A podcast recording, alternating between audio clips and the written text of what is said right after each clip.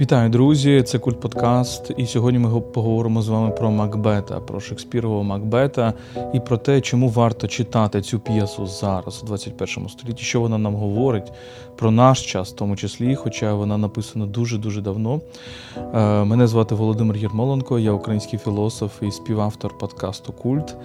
Ми поговоримо про три три речі, три головні речі навколо Макбета. Ми поговоримо про те, чому це одна з найдосконаліших п'єс про тиранію, про народження тиранії, про те, як стають тираном. Ми поговоримо про те, е, чому ця п'єса також про злочини покарання, і взагалі подивимося на контекст літератури, і взагалі Шекспірових тем, зокрема, злочину і покарання, і порівняємо її з іншими темами злочину і покарання в літературі. І ми поговоримо про. Е, те, як Шекспір абсолютно майстерно показує конфлікт цінностей, оцей це зіткнення цінностей. І взагалі е, це зіткнення цінностей це завжди, тобто ціннісних систем, зіткнення того, в що люди вірять. Е, як вони діють відповідно до цієї віри, це можливо одна з головних тем взагалі філософії та літератури. Е, отже, такий у нас буде випуск. Е, є буде ще епізод, е, бонус для патронів. Тобто я нагадаю, що ви можете нас підтримати на Патреоні. Лінк ви посилання ви знайдете в описі цього, цього подкасту. В бонусі я поговорю про український контекст, і, зокрема, про переклад Тодося Осмачки, який вийшов 30-го року, 1930 року. І подивлюся на те, як оцей переклад абсолютно пророчий був е, тоді, як він певною мірою передбачив е, те, що відбувається зі, з епохою сталінізму в, в СРСР і, зокрема, в Україні. Отже, почнімо взагалі е, з Шекспіра, і чому я говорю власне про Шекспіра? Чому ця тема важлива? Шекспір це все-таки дуже далеко. Це кінець 16 початок 17 століття. так? Е, Для мене це епоха бароко. Шекспіра часто називають ренесансним драматургом. Я, Для мене це все-таки бароковий драматург, тому що він бачить оті конфлікти, які народжуються з епохою пізнього Ренесансу, і про які ми ще поговоримо, ці ціннісні конфлікти. Ви можете подивитися на наш випуск про бароко, а також на наш випуск про темряву та світло в історії культури, де ми говоримо про взагалі от важливість, е, про те, що є епохи, які концентруються на світлі, на прозорості, на всебаченні, а є епохи, які концентруються на темряві, на на тіні, так, на на обскурності е, людського існування, обскурності від обскура, так, камера обскури, е, що означає темний. І бароко для мене це от епоха скоріше темряви. Якщо Ренесанс це епоха, де домінує світло, бароко, тобто це кінець 16 і 17 століття, трішки 18 століття, це епоха, коли дуже важливим для рефлексії, для е, культурної рефлексії є тема темряви, є тема тіні, є тема ночі. Потім приходить е, просвітництво, 18 століття, яке знову піднімає тему світла і прозорості, потім романтизм з його темряв, е, з його темою темряви і ночі. І так оцей цикл епох відбувається. І це дуже важливий цикл, тому що певною мірою це оця суперечка цінностей і суперечка гнусеології. А як ми дивимося на світ? А, а чи маємо ми шанс його пізнати? А чи маємо ми шанс пізнати іншу людину? І Ренесанс нам, звичайно, говорить, що так, все все на долоні, все оце в прямій перспективі. А бароко нам каже ні. Бароко нам каже, що е, ми маємо занурюватися в цю темряву людської природи і там шукати відповіді на якісь загадки, або просто таємницю, або просто якісь вічні загадки. І Шекспір це про це. Особливо от його п'єси найвідоміші, такі як Отелло, такі як Гамлет, такі як Макбет, такі як Король Лір. Ми про них, я, я сподіваюся, ще будемо говорити.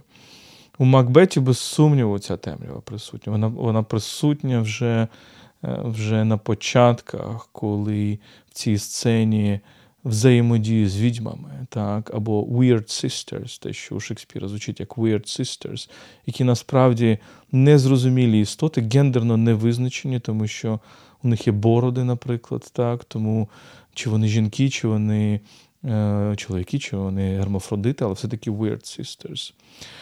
Е, і темрява постійно присутня. Макбет вбиває Дункана в, вночі, в темряві. Так само з іншими е, п'єсами можемо порівняти. Дух е, батька Гамлета приходить вночі, і Гамлет говорить з ним вночі, бо Отело здійснює свій вчинок, вбиваючи свою дружину Дездемону вночі. Так, оця темрява, темрява людського існування, вона дуже важлива для бароко. І Шекспір піднімає це. І тому я говорю про те, що. Він настільки актуальний сьогодні, тому що сьогодні ми можемо сказати, що ми живемо також в темні часи. Так? Шекспір, це, як я сказав, ключові його п'єси, це от межа між 16 і 17 століттям. Це останні роки королювання Єлизавети, останні роки Єлизаветинської епохи, прихід нового монарха, новий монарх. Джеймс, Джеймс VI, король Шотландії, який стає Джеймсом першим королем Англії, Джеймс або Якоб, якщо якщо латинською, так, Якомус Джеймс це е, англійська форма е, латинського імені Якомус або Якобус, який саме по собі приходить, звичайно, зі, зі Старого е, Завіту із з Якова. От, І ця шотландська англійська суперечка, вона без сумніву дуже дуже важлива. Е, Взагалі, в цьому британському контексті Макбет називають шотландською п'єсою Scottish Play. І Е, є є навіть такі застереження від акторів, і багато про це багато хто про це говорить. Це відомий факт, що не називають Макбета Макбетом саму п'єсу, а кажуть Scottish Play, тому що є якийсь забобон, що ця п'єса, якщо її назвеш Макбетом, вона приносить якісь нещастя. Але зверніть увагу, це дуже важливо, ця шотландська англійська тема, бо ну, є версія, що Шекспір пише це для нового короля, для Джеймса, для того, щоб показати, який, як він любить Шотландію. Яка важлива для нього шотландська тема, бо е, йдеться про Шотландію, так, йдеться про шотландського короля, Дункана, а потім Макбета. Але з іншого боку, ми бачимо, що шотландці показуються, ну, я би порівняв з тим, як е, часто українці показуються в російській літературі. Тобто вони показуються як варвари. Вони показуються як як на межі цього світу цивілізації. І спасіння приходить з Англії. Тобто спасіння Е, позбавлення цього е, тиранії Макбета приходить саме з Англії в кінці п'єси. Тому тут можна поставити питання: а чи не маємо ми в цій п'єсі також таких от дуже відвертих колоніальних тем англійської англійської цивілізації проти цього шотландського варварства? Так званого, звичайно, я в лапках пишу. Тому тут дуже дуже цікаво. Ще одна взаємодія з королем це те, що і про що говорять також дослідники це те, що цей початок Weird Sisters, і потім, звичайно, духи з'являються, дух Банко е, після вбивства. Е, духи дуже часто у Шекспіра з'являються, згадайте дух е, батька Гамлета. так? Це, можливо, перетинається з інтересом самого Джеймса або Якова до до демонології, до теми відьомства. І самому Джеймсу належить трактат Демонологія, де він де він фактично аналізує, король аналізує так, е, те, як відрізнити відьму від невідьми і так далі. і так далі. Тобто ось такий контекст. так, е, Контекст демонологічний, контекст відьмологічний. Чому от я перейду зараз до першої тези моєї? Е, Хоча ні. Е, Трішечки про сюжет, але я не буду спойлити для тих, спойлерити для тих, хто не читав або читав давно. Тому розв'язку я вам не розкажу. Е, історія про Макбета, який є одним із найвідважніших рицарів Шотландського королівства. Так, І знаючи про цю відвагу, король Дункан його, йому дає промоцію, так, він йому дає новий титул.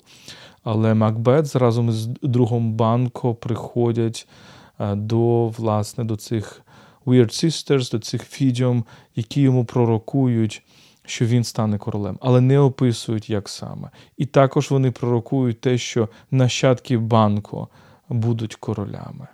І це дуже цікавий теж момент, тому що Джеймс, король Джеймс, е, власне, вважав, що він нащадок власне, банку, так? або банку. Е, і от Макбет доносить цю думку до своєї дружини, леді Макбет, і вона його напучує на те, що треба вбити короля. А, І раптом, в той момент, коли вона його, йому це до, до цього підштовхує, король а, Дункан оголошує, що він їде з візитом до замку Макбета. І от момент, коли леді Макбет е, підштовхує свого чоловіка до того, щоб здійснити вбивство. Короля Дункана вбивають вночі. Так само в, потім Макбет вбиває двох охоронців, які його охороняли, бо він твердить, що значить, це охоронці його вбили, вбили, звичайно, бо підозра в замку самого Макбета вбивають короля. Макбет стає королем. Але далі починається цей ланцюг злочинів.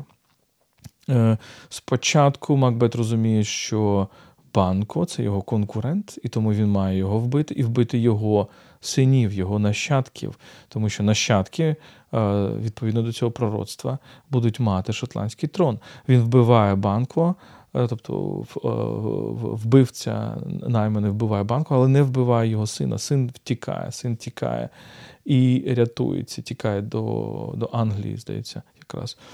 Ем, Далі він е, знову приходить до цих трьох сестер, Weird Sisters, е, які говорять йому, що його погибель прийде від іншого аристократа, від від Макдафа. Отже, він полює за цим Макдафом, але Макдаф якраз тікає до, е, до Англії, е, і він вбиває, повністю вирізає його родину, його дружину і дітей. Е, і він отримає пророцтво, що йому ніхто не зашкодить той, хто народився від жінки. Це перша важлива деталь. І друга важлива деталь, що йому ні, ніхто е, не зашкодить, доки значить, е, великий ліс, здається, бірнамський ліс, не прийде до його замку. От, нібито те, що дає йому відчуття, що йому ніхто не, не зашкодить. Але далі ви прочитаєте, як це все розв'язується, дуже майстерно розв'язується ем, в в кінці п'єси. Ем, ну, Все-таки спойлер, звичайно, Макбет е, помирає. Макбет помирає покараний, і і це дуже важливий важливий елемент. Але давайте от розберемося. От Перша перша теза, е, перший елемент аналізу це те, що це п'єса про те, як народжується диктатура, як народжується тиранії. Так? Тиранія це старе античне слово. Бо нібито Макбет є прекрасним рицарем, дуже-дуже сміливим. І як крок за кроком показується конструювання, оце, оце конусоподібне, я би сказав, спіралеподібне конструювання тиранії. Бо кожен твій новий крок є жахливим вбивством. Кожен твій новий крок є новою новою, новим новим гріхом і новою новою помилкою. І кожен твій крок стає все більш жорстоким, тому що окей, ти вбив вбив короля свого е, свого конкурента, але далі ти вже полюєш. Ну, Далі вже в тебе параноя. Ти вбиваєш е, свого друга банку, ти вбиваєш вбиваєш родину Макдафа, зокрема його дітей. І і ти, в принципі, запроваджуєш цю тиранію в суспільстві. І мені здається, що це дуже важливо. Ця тема нам показують фактично механіку створення тиранії. Нам показують е, інструкцію, так, інструкцію з того, як народжуються тиранії. І нам Шекспір показує також велику трансформацію. Ця тема великого перетворення вона дуже важлива. От Якщо ви звернетесь, наприклад, до 18 століття, до епохи Рококо і і просвітництва, і почитайте ту літературу, яка там була популярна, це авантюрні романи, так звані, е, лібертинські романи, сексуальні романи, еротичні, там ще якісь. Ви не побачите там великих трансформацій. Оця ідея великої трансформації, тобто герой залишається більш-менш однаковим. Е, навколо нього, як подібний такий вихор, відбуваються події. Він не мов такий глядач, знову ж таки, як в Ренесансі, він глядач в цій виставі. Е, але він сам не трансформується. Оця ідея великої трансформації, а особливо перетворення на свою протилежність. Е, це тема 17 століття, 19 століття, це тема бароко і це тема романтизму. Про це всі великі романи 19 століття. так? В тому в сенсі 19 століття романтизм він певною мірою повертають ці барокові теми. Але про це і п'єса Шекспіра, тому що Макбет це історія про перетворення, велике перетворення великого сміливого лицаря на тирана. Гамлет це історія про перетворення освіченого шляхетного ренесансного чоловіка, гуманіста, як ти тоді казали, тобто людина, яка освічена в тонких матеріях, тонких мистецтвах, в літературі, в театрі, на е, кривавого, кривавого месника, на людину, яка мститься за вбивство свого батька. Отело це теж історія про перетворення схожою. Отело це десь. Він схожий до Макбета, так? тобто людина, яка є теж лицарем, е, от, є, є, рятує Венецію від е, від е, турків, так, скоріше рятує Кіпр від, від турків, Кіпр тоді під васал Венеції. І раптом перетворюється на абсолютно ірраціональну людину, яка вірить якимось наклепкам, маніпуляціям яго і вбиває свою дружину. Лір, король Лір це історія про велику трансформацію. Монарх, великий король, стає фактично бездомним, стає фактично, значить, е, безхатьком. Ось теми Шекспіра. Великі перетворення. І дуже часто, ще раз повторюся, на свою протилежність лицаря на тирана, е, тонкого людини, тонкої душевної організації на кривавого месника, е, короля на безхатька і так далі. і так далі розуму на божевілля, божевілля на розум. Ось таке от колесо, оце пізньоренесансне або барокове колесо фортуни, певною мірою, де ти, ти маєш розуміти. Що в світі не просто все змінюється, що в світі дуже часто біле перетворюється на чорне, добре перетворюється на на, на, на погане, насолода перетворюється на страждання і навпаки. Оце світогляд бароко. Оце Шекспіровий світогляд. І певною мірою це велика мудрість. Чому я говорю про те, що е, що Шекспір дуже важливий сьогодні? Тому що це велика мудрість, це розуміти, це бачити, як якісь речі, якісь характеристики, якісь цінності, якісь люди перетворюються на свою протилежність. Е, друга тема, про яку я хотів би поговорити, це тема злочину і покарання. Тому що, знову ж, ми бачимо, що ті п'єси, про які я говорив, це особливо, мабуть, Гамлет і Макбет, вони десь римуються, але також певною мірою і король Лір. Це історія про невблаганність покарання, про те, що покарання прийде, за великі злочини воно прийде. Оцей немесис, так, оцей а, античний немесис, оцей, ця сила покарання невідворотна. І, звичайно, тут ми бачимо цю ідею невідворотності закону, невідворотності справедливості, про яку вірили греки, е, яка перейшла до Риму, яка так опинилася в осерді європейської культури, якої немає, наприклад, в Росії, якої немає в Східній Європі. І тому я завжди кажу, що, от, наприклад, роман Достоєвського відомий, так, злочини покарання, насправді зовсім не про, не про покарання, тому що там немає покарання як е, Таня Гаркова, співавторка нашого подкасту, говорить, це історія російської культури політичної, це історія про злочин без покарання і покарання без злочину. У нас про це є окремий подкаст, е, також в, посиланнях я його дам. Злочин без покарання, мораль руського міра в, Раскольніков не не проходить через покарання. Так, він проходить через які там муки совісті і так далі, але немає тієї сили навколо нього, яка насправді призведе його до покарання. Європейська література інша. Від Шекспіра, знову ж таки, до 19 століття, до таких авторів, як Віктор Гюго, чи, чи Бальзак, чи інших, ми бачимо цю тему покарання, ми бачимо цю тему невідворотності покарання. Або, е, як співає Джонні Кеш, God will, sooner or later God will put you down. Sooner or later God will put you down. Тобто рано чи пізно Бог тебе наздожене і Бог тебе покарає.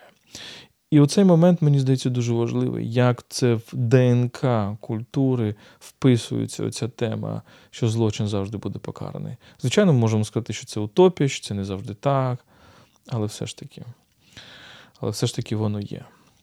І третя тема е, дуже важлива, і тут я би відштовхнувся від тези дуже цікавої американського професора е, Пола Кантора, який, у якого є дуже цікаві лекції про Шекспіра. Вони є на Ютубі. Я вам дуже раджу послухати їх. Його теза е, полягає в тому, що Шекспірові п'єси дуже часто перебувають на такій межі зіткнення цінностей, передусім язичницьких і християнських. І це проявляється навіть географічно, він вважає, тому що географічно вони дуже сильно марковані. Наприклад, от, ну, язичницьких або да, або не християн, або поганських, так можна сказати. так. Тобто ми можемо сказати, що в в тому самому Макбеті от є є англійці, так, які є Англія, яка несе, от, скоріше, такі цінності там, цивілізації чи чи такі спокою, порядку.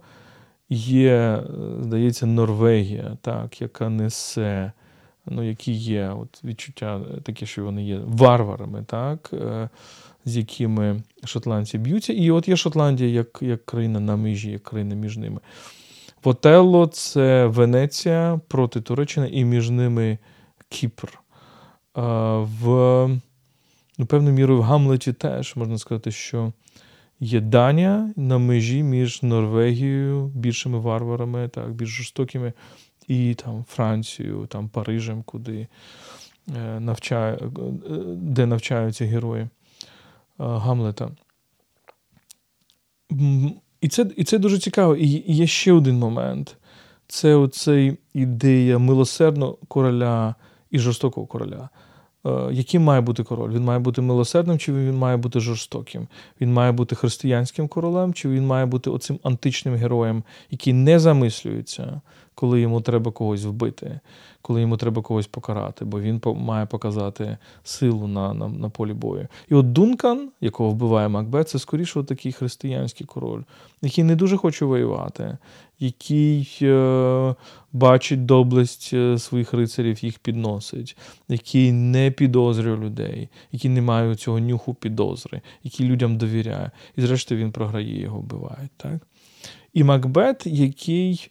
Е, є, ну, не мов би, ось таким от поверненням до якихось таких античних цінностей. Так? Тобто ми бачимо тут ем, боротьбу цінності доблесті, так, доблесті на полі бою і милосердя.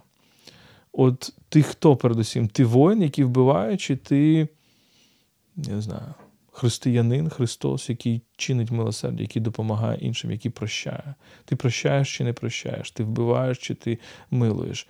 І от ем, є от е, в багатьох п'єсах Шекспірової така дилема. І мені здається, що вона надзвичайно цікава, тому що вона нам показує драму як простір, е, де показується зіткнення цінності. І чому драма, так, така Шекспірова драма, а потім ми це бачимо е, також ну, майже трішки пізніше, так, в 17 столітті, класицизм французький теж пік такої драми. Це Корнелі, передусім Расін, яку я дуже люблю і дуже раджу вам читати. Расін, і, також є прекрасні українські переклади Расіна. Так от. Е, Максим Рильський, наприклад, перекладав е, Федру, якщо я не помиляюсь. Е, так от дуже важливо у цей момент, що Ренесанс намагався ці цінності язичництва і християнства поєднати. Так, Тобто він е, він намагався з'єднати ці два світи, немов непоєднувані світи: світ античної доблесті і фізичної краси, і світ християнського милосердя. І знаєте, хто вносить тріщину от в, цей, в цю ренесансну утопію? Це Нікола Макіавеллі. Раджу вам наш подкаст про Ніколу Макіавеллі, е, моя розмова з е, Вадимом Карп'яком. Макіавеллі абсолютизує цю античну цінність, античну цінність доблесті і також відсутності милосердя. І тому він будує Е, будує цього свого володаря, свого іль-принчіпа на на оцій певною мірою на оцій ідеї жорстокості, на оцій ідеї боротьби з власним прагненням бути милосердним.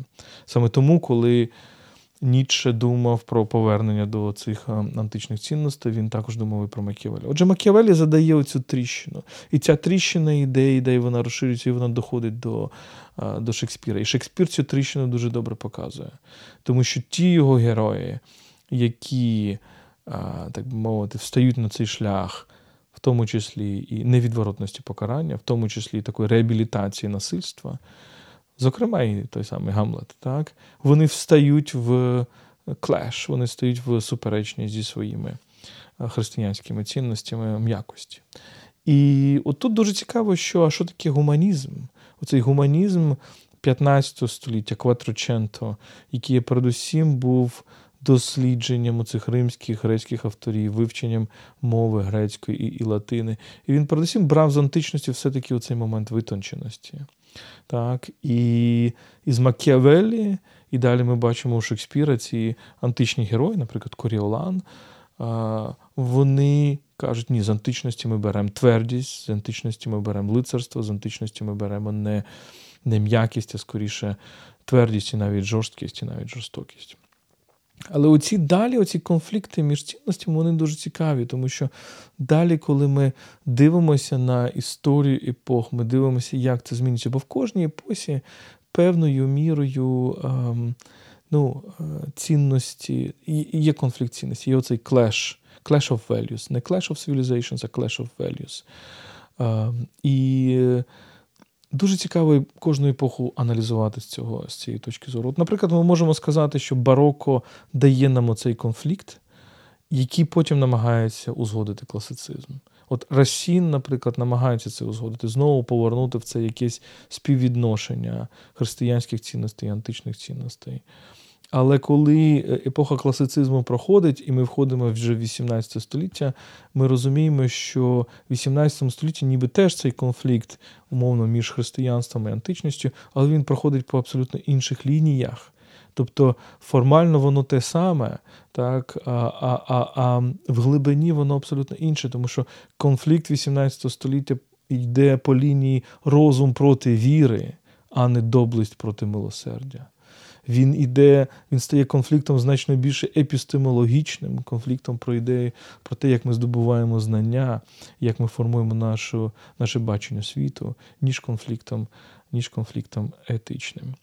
І мені здається, що велика література, вона дуже часто от вона про це, вона про аналіз і розуміння, і розпакування оцих конфліктів цінностей які відбуваються. І ну, і без сумніву, в цьому сенсі Шекспір дуже актуальний, тому що ми живемо зараз в великому конфлікті цінностей, яке, який аж настільки сильний, що він породжує війну.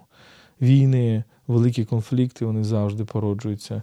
Не тільки там якимись геополітичними ідеями, прагненням когось завоювати. Найбільші війни вони породжуються цими конфліктами ціннісних систем.